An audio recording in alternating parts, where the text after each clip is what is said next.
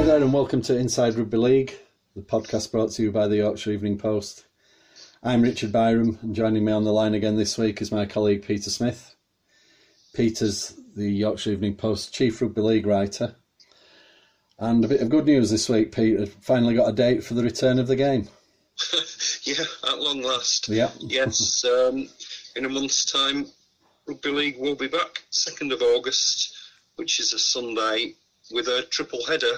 We don't know where yet, but 3 matches in one afternoon at one venue, culminating in Leeds against Huddersfield, before that Hull KR against Toronto, and St Helens against Catalans. And then once that's out of the way, there'll be a full round of matches the following weekend.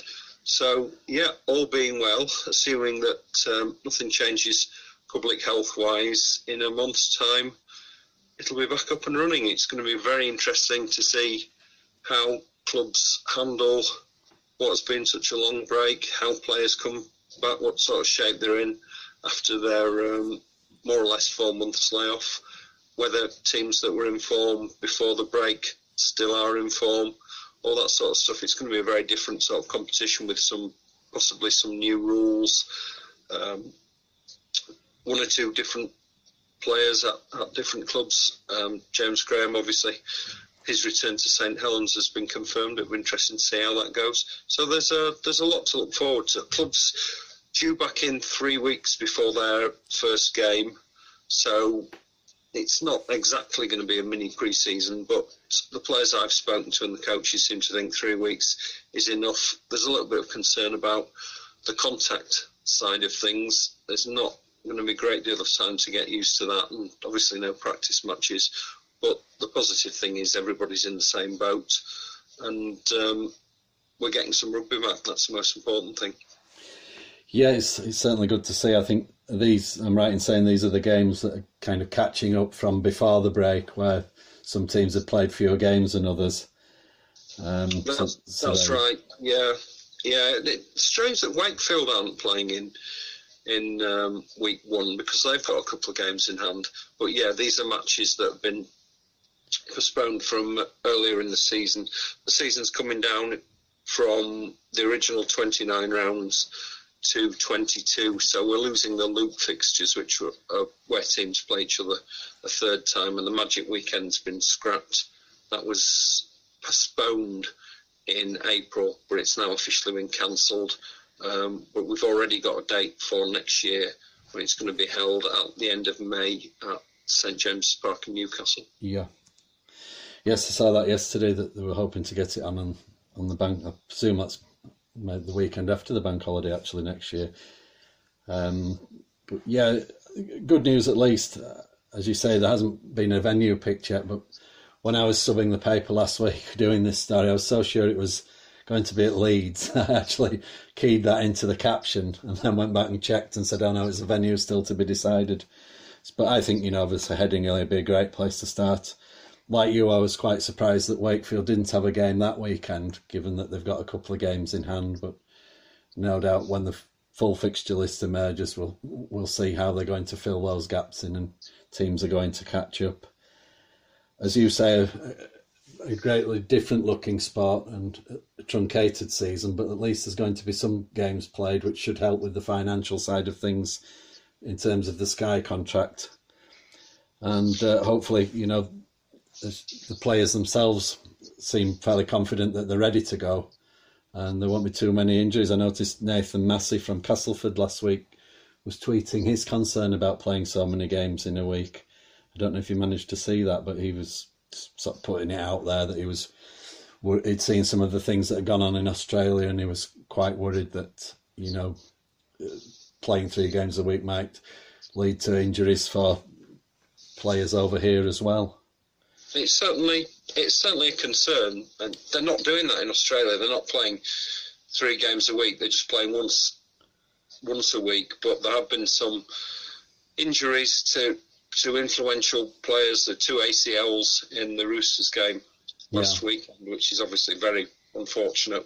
That may be a legacy of players having a long break and then having to come straight back into action. Let's hope we don't see similar situation over here, but injuries are an inevitable part of rugby league anyway. A lot of coaches are talking about using their full squads for the rest of this season, and giving young players a chance, basically, not relying on the older experienced players every week. That's obviously, I think, whether there's promotion or relegation will have a bearing on that, and the teams that have got a chance of getting to the grand final excuse me, are obviously going to want to put the best foot forward. But I think it could be a good opportunity. Richard Agar, the Leeds coach, said we might see some surprises, and possibly we will. There might be one or two players who come through who we don't know much about, who get a chance over the next few months, because it's a lot of games packed into a short time, and who come on and really impress and go on to become established Super League players. So that's an exciting aspect of it, but you can certainly understand the players' concern. They have had a long break.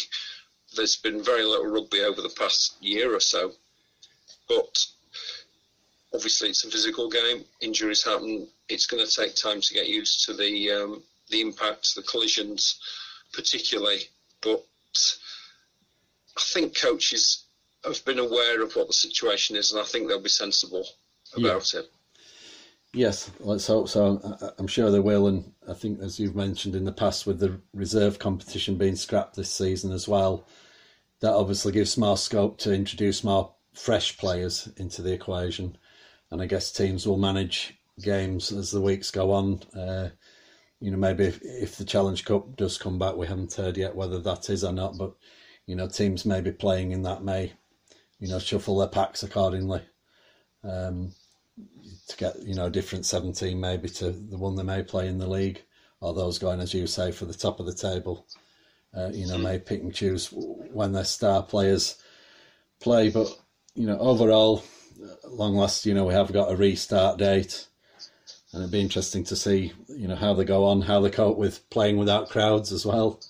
Again, I think we've discussed a few times with regard to the football that it's very strange hearing everything that's being said, but also teams who are maybe not playing so well aren't getting their fans behind them, and ditto those playing well, maybe not getting just over the line with the fans getting behind them. So, hopefully again we can get some crowds back in sometime before the end of the season, depending on government advice. Yeah, the hope is for initially it was for October, but now some people in the sport seem to think September might be possible. Obviously, we don't know what's going to happen public health-wise. As we're recording this, Leicester is being locked down again because of a spike in coronavirus cases. So there's always a danger that could happen and put everything back on hold, which would be pretty disastrous for the sport and for society generally. But you mentioned the Challenge Cup there. That's an interesting one. The Challenge Cup is going to take place. We don't have a date or a venue for the final yet, or even when the rounds are going to be staged. The problem with that is that the low division clubs can't decide whether they're going to play on or not this season. And obviously, I think there's 5 low division clubs left in the Challenge Cup. If they don't come back for league matches, what happens to the cup? It's been mentioned that maybe that if a Super League club has been drawn against a low division club, they'd just get a bye through to the next round, which is a way of dealing with it. It's very frustrating, the situation in the Championship and League One. They had a meeting last week, and it was hoped that maybe they'd come to some sort of agreement then, but from the sounds of it, the meeting was very much split over whether the competitions will resume this year or not. There's a few issues. Clubs in the low divisions are concerned about having to play behind closed doors. They think financially that's not going to work for them. There's a feeling from some that if there's no promotion or relegation, then what's the point of restarting? Obviously, some clubs, the clubs that are looking at promotion, particularly from the Championship to Super League, are very anxious to come back. But if you were a club towards the bottom of the Championship with no real aspirations other than to stay at that level, why would you want to come back when your players are on furlough at the moment? You'd have to take them off furlough to play. There's costs of that, and no income through the gate for a while at least. Why would you want to come back? And I think some clubs are thinking that way. But it's frustrating that it's dragging on. That the announcement after last week's meeting said that clubs are going to be surveyed on their thoughts, and that will go to a board meeting on the 6th of July. But it said that clubs were even split over when they should make a decision about whether they're coming back.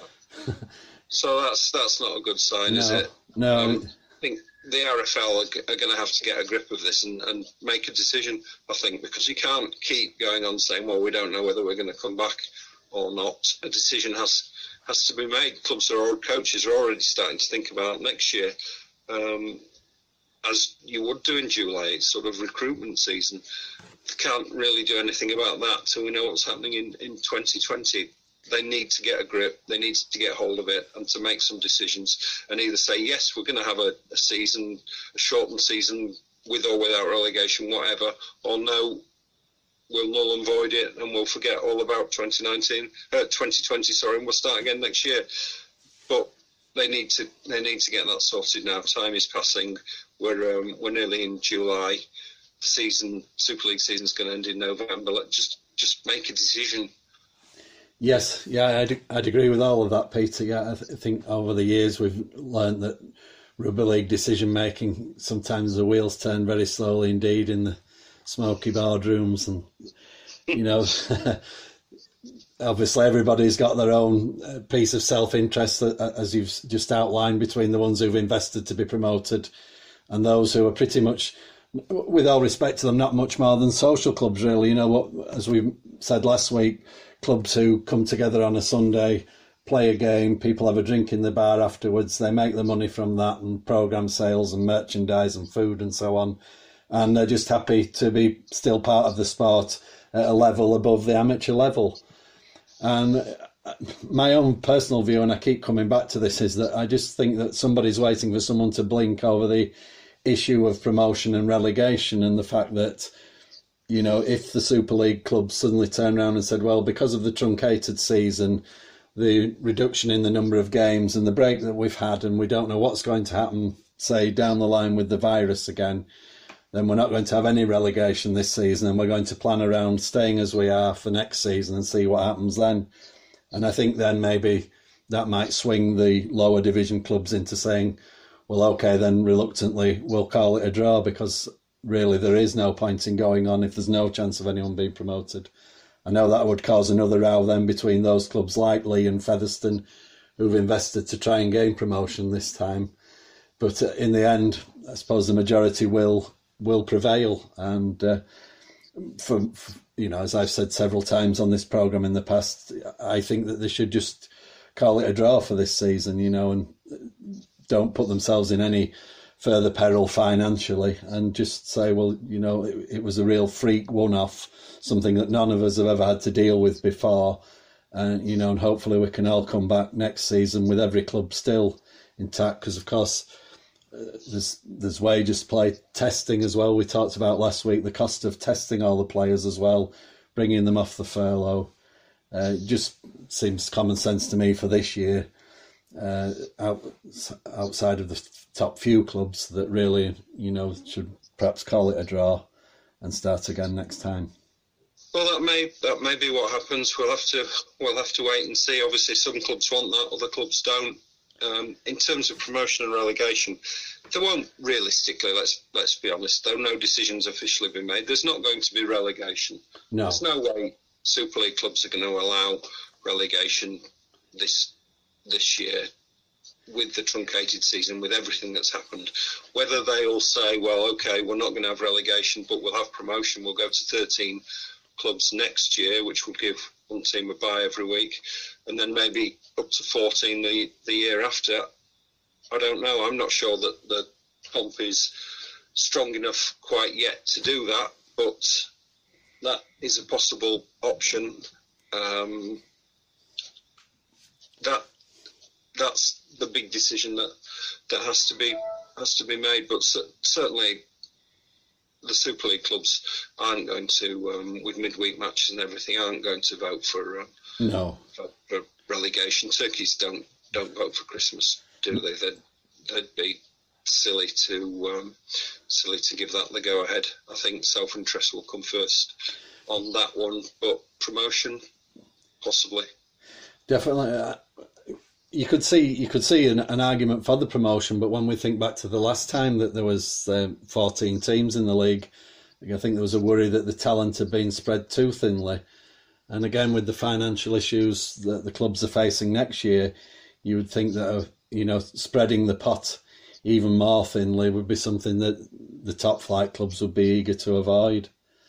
But again, as you say, it's something we're not party to at this moment in time, but it'd be interesting to see how that unfolds. And just talking there about potential losses clubs, mate, yourself and others have reported this week on the horrendous amount that Leeds Rhinos might lose if are projecting to lose over the next 18 months, £4 million, was it? I just find that an absolutely staggering thought. If Leeds are in line to lose that kind of money, how do the other clubs cope? Well, Leeds are in a tougher position than a lot of the clubs, just because of their size, really, because of the size and diversity of their business. A lot of, even Super League clubs, aren't that big in terms of the number of people employed, certainly away from the rugby operation. Leeds have got 150 employees. Right. They've got a catering business. They've got banqueting. They've got a hotel.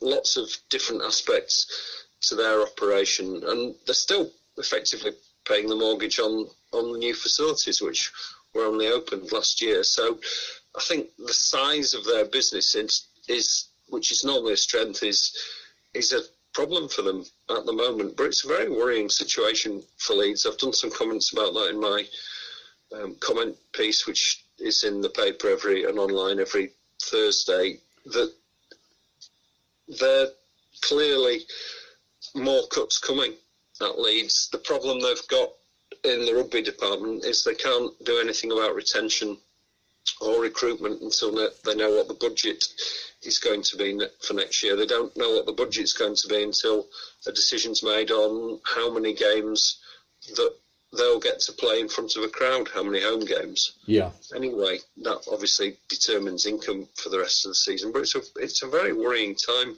for Leeds. I actually think some of the smaller clubs will probably be in a little bit better position, that their wage bill's not as high, maybe not just in terms of players, but across the whole business. And I think one or two of them have actually weathered the situation a bit better than maybe was expected. I think Wakefield are a club that people might be concerned about, because they've had financial problems in the past.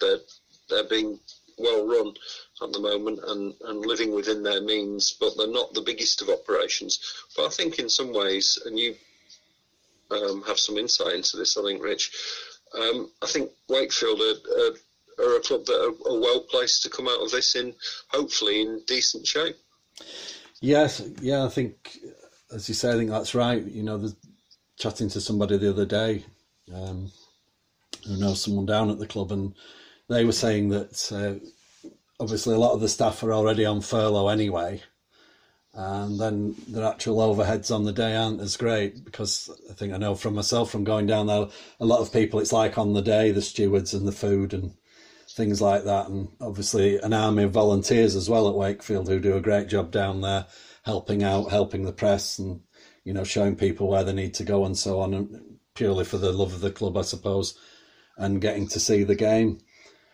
So ironically, those who haven't maybe spent up to the cap or spent as much on salary and the wider operation are, as you say, in probably a better position, ironically, purely because the expenses that they do have, they've been able to kind of jettison onto furlough, and then obviously no doubt still missing the income coming in from match days, merchandise sales, and their share of the other sort of food facilities or whatever that go on around the ground, Golden Gamble, etc., etc.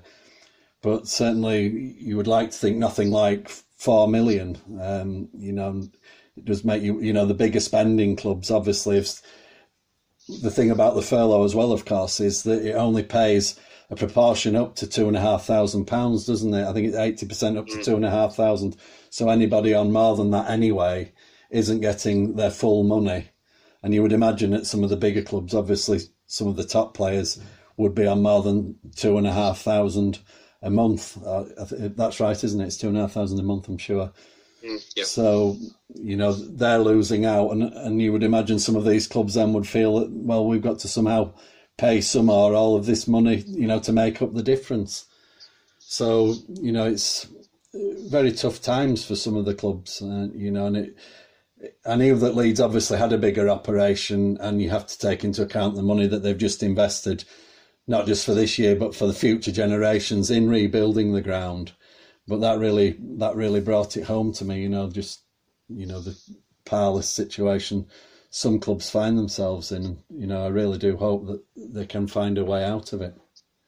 Yeah, well, Gary Heatherington addressed that point last week. He's confident that all 12 Super League clubs will get through this year, with the Sky money being paid in full this season. Obviously, there's a rebate next year.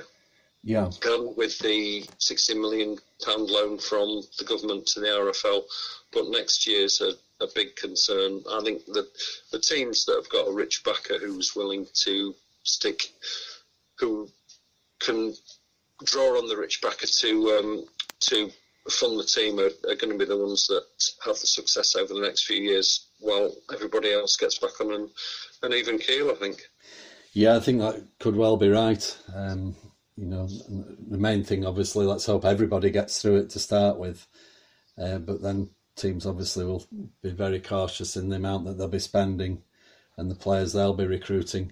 One positive of that, as you mentioned a bit earlier, maybe it will give a chance for a few of the younger players coming through. Clubs might have to rely on producing and scouting their own talent. I know clubs do that now, but actually retaining it rather than seeing some of it being snapped up by some of the so-called bigger clubs. And I've no doubt as well it will influence retention decisions as well. And I know you've done a story this week, again, something we've been discussing over the weeks. Stevie Ward and Richie Myler leaving Leeds for Toronto. Will Toronto have a rich backer? And you'd imagine those two players, you know, be on good money at this stage of their career, with Stevie being the captain. And difficult for Leeds to offer them anything. And likewise, so just going on from that, Danny Brough, another old rugby league stalwart down at Wakefield then, he'll be signing for Bradford next season, Danny, and Wakefield said, you can wait and see, but there might not be anything to see. So if you've got something to go to, you might as well take it now and see where we are, you know, down the line. Well, with Danny Brough, he's a good signing for Bradford. It'd be interesting to see him working with John Keir, his old Hull boss. Again, obviously a Challenge Cup winning combination 15 years ago for Hull against Leeds. He's at the end of his career. It's a chance for him to play on. I think he'll be very influential, even at 37 in the Championship for Bradford. Good signing for them, but clearly Wakefield needs to be looking at moving on in the halves. So I don't think that's a surprising decision on either part. No. Really, for Leeds, I mean, it's a shame that Stevie Ward, it seems, is leaving. Captain this year, he's very well thought of at the Rhinos, but he wants the security of a long-term deal, obviously, and he will be one of their better earners. And he's had his injury problems, hasn't he? Well documented over the last few seasons, and Leeds obviously are going to be hesitant to offer a long-term deal to somebody who's played, I think it's 7 appearances in over a year, so that will be a factor. He gets on with Brian McDermott. McDermott rates him highly. It's McDermott who's obviously now the Toronto coach who gave him his Leeds debut. And I think they'll see him as a replacement for John Wilkin in their back row. If he stays fit, he's an excellent addition for Toronto. Really good player. Certainly would have his international caps by now if it hadn't been for his injury problems. And maybe the change will do him good. Perhaps that's what he needs at this stage of his career. Maybe just some fresh scenery and different teammates might work for him. In terms of Richie Myler, I think Leeds ideally would like to keep Myler, but he wants to be starting every week. He's only started once for Leeds this season. That was at full-back, yeah, which is pretty unexpected, really, at the start of the year. He's now he's lost his number 7 jersey to Luke Gale. He's very effective as a backup hooker, or as he's proved how good he can be at full-back. But he wants to be playing every week as another high earner. He's a luxury for Leeds to have him sitting on the bench or not to be starting in the 13 every week. Toronto are obviously offering him a chance to replace Josh McCrone next year and to be their first choice halfback, and you can totally understand why he'd take that opportunity. But I've got a lot of time for Richie Myler. He's much criticised at Leeds for his first 2 years at the club when he was playing halfback, and he was in a struggling team behind a pack that were often beaten most weeks. But his attitude's been spot on, and he showed this year with the way he's got stuck in it as the replacement hooker and even at fullback. What a good professional he is and what he can bring to the team, and I wish him all the best if and when the Toronto deal's confirmed. Yeah, as I say, just going back to Danny, back end of his career, I think I've been nearly 40 when his Bradford career ends, which is incredible that he's still going at such a level. And as you say, good luck to him in kind of looking after himself and one last move and all that. As you say with Stevie, I just really hope that wherever he goes, whether it's Toronto or if he ends up staying at Leeds somehow or goes somewhere else, I just hope he gets an injury-free run to show everybody what a great player he is when he's fully fit. But again, in these straitened times, you can understand why Leeds maybe can't afford to gamble on another 2 or 3 year contract for a player who's hardly featured over the last 12 or 18 months. And Richie, again, as I said on this show the other week, you know, he's always got on with it, hasn't he? He came into the club at a difficult time. There were a lot of changes on and off the field, but he never moaned and complained. He stuck his head down. Even this year when they brought Luke Gale in, he said, I'm up for the challenge. And, you know, clearly one of Leeds' best players at the start of this season, and showing his versatility too. And, you know, a great addition for a club like Toronto, who are obviously trying to establish themselves for the long term in the top flight, and you know, bring that sort of top club mentality, both himself and Stevie and Callum Watkins, of course, who went there a few weeks ago, bring that mentality to the club and help take them up to the next level. That's exactly right, yeah. All good additions for Toronto, and it rather suggests they don't expect to be getting relegated this year. Very true, yeah. As well. Another thing we ought to be talking about this week is something that we've heard of happening down under. The All Blacks and the All Blacks New Zealand Rugby Union team are looking at playing the Kangaroos, the Australian Rugby League team, in some sort of money-raising fundraising match at the end of this season.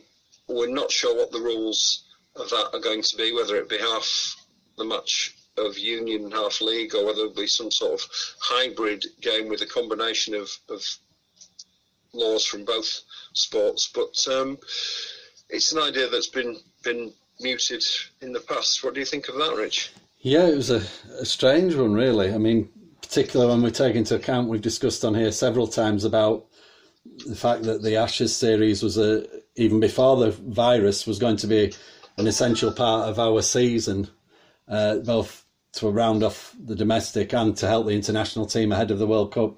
And obviously all the money that was going to bring as well into the coffers, which is something else that our clubs are going to lose out on now. And then all of a sudden there's almost this like Fred Carno's circus, you know, Frankenstein rugby going on. And, you know, they tried it in the past, didn't they? Well, I think Bath played Wigan about 25 years ago, and rather predictably Wigan hammered them at Rugby League, and Wigan put up a better show in the Union game, but ultimately got thrashed as well, I think 44-20 or something. And people are saying now that the two codes have come a lot closer together. And obviously part of that is there is quite a lot of rugby league players now coaching international and top rugby union teams, so their defences have become a lot better, and there's a lot more emphasis on retaining the ball in union now, rather than the old kick and clap, as my old friend and former professional Kevin Harkin would have called it, you know. So yeah, it's very strange. From the reaction I've read, a few players seem to be in favour of it, but the officials in Australia at NRL aren't too happy. And a couple of journalist columns I read over the weekend down there, they were fuming about it too, and saying that, you know, if anything, if the Australian National Rugby League team is going to be playing, then it needs to be playing rugby league, full stop. You know, it doesn't need to be taking part in these games. One of the journalists even suggested that the NRL, strangely just going off at a brief tangent, should buy Super League and turn it into the sort of adopted son of the NRL and use it as a way of blooding their players over here as well, which was a strange one. Maybe we could discuss another week and look into that further first. Well, I'd be in favour of anything that can... That idea doesn't particularly appeal, but anything that can add some money into Super League, because that's the big problem with the I don't know what you call it now. Do you call it European game? Yes, Northern Hemisphere, I think, really now with the Canadian, English, French, and Canadian game is a complete lack of money. That is the root of all its problems. There isn't enough money in the game. In terms of this match between the All Blacks and the Kangaroos, aren't you? And their Frankenstein's monster of a game. I just hate the idea. Not interested in it in the slightest. No. The Kangaroos will be better at rugby league than the All Blacks. That's not a shock, is it? And the All Blacks will be better at rugby union than the Kangaroos will be. What does it prove? It doesn't prove anything. It makes me very annoyed that the Australians are even considering it when they've shown no interest whatsoever in promoting the game of rugby league at a global level.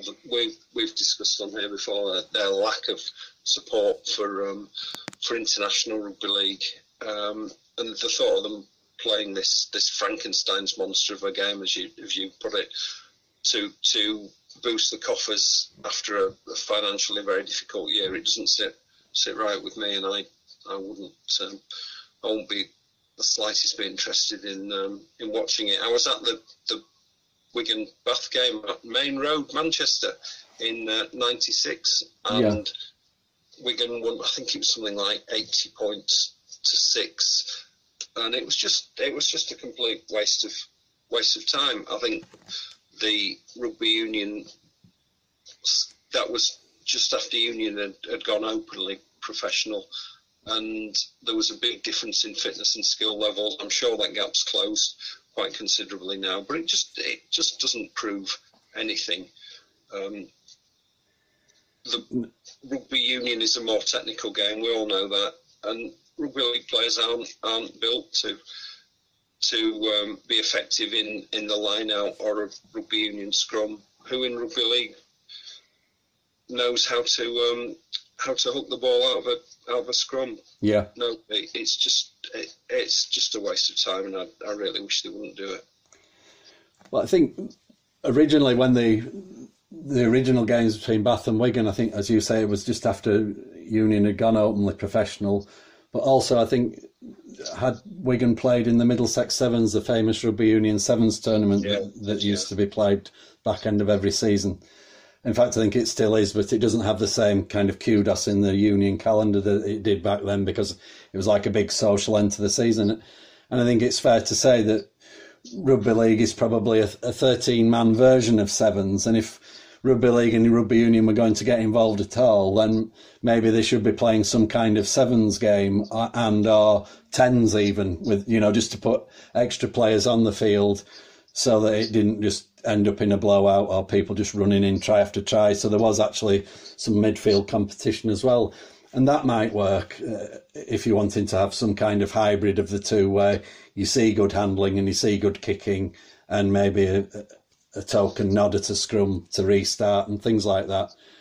But overall, I think, like we found the last time and we'll find again this time, once you've watched a few big hits and the particular code that they're playing at the time, that team starts to get on top. You'll soon be reaching for the off button.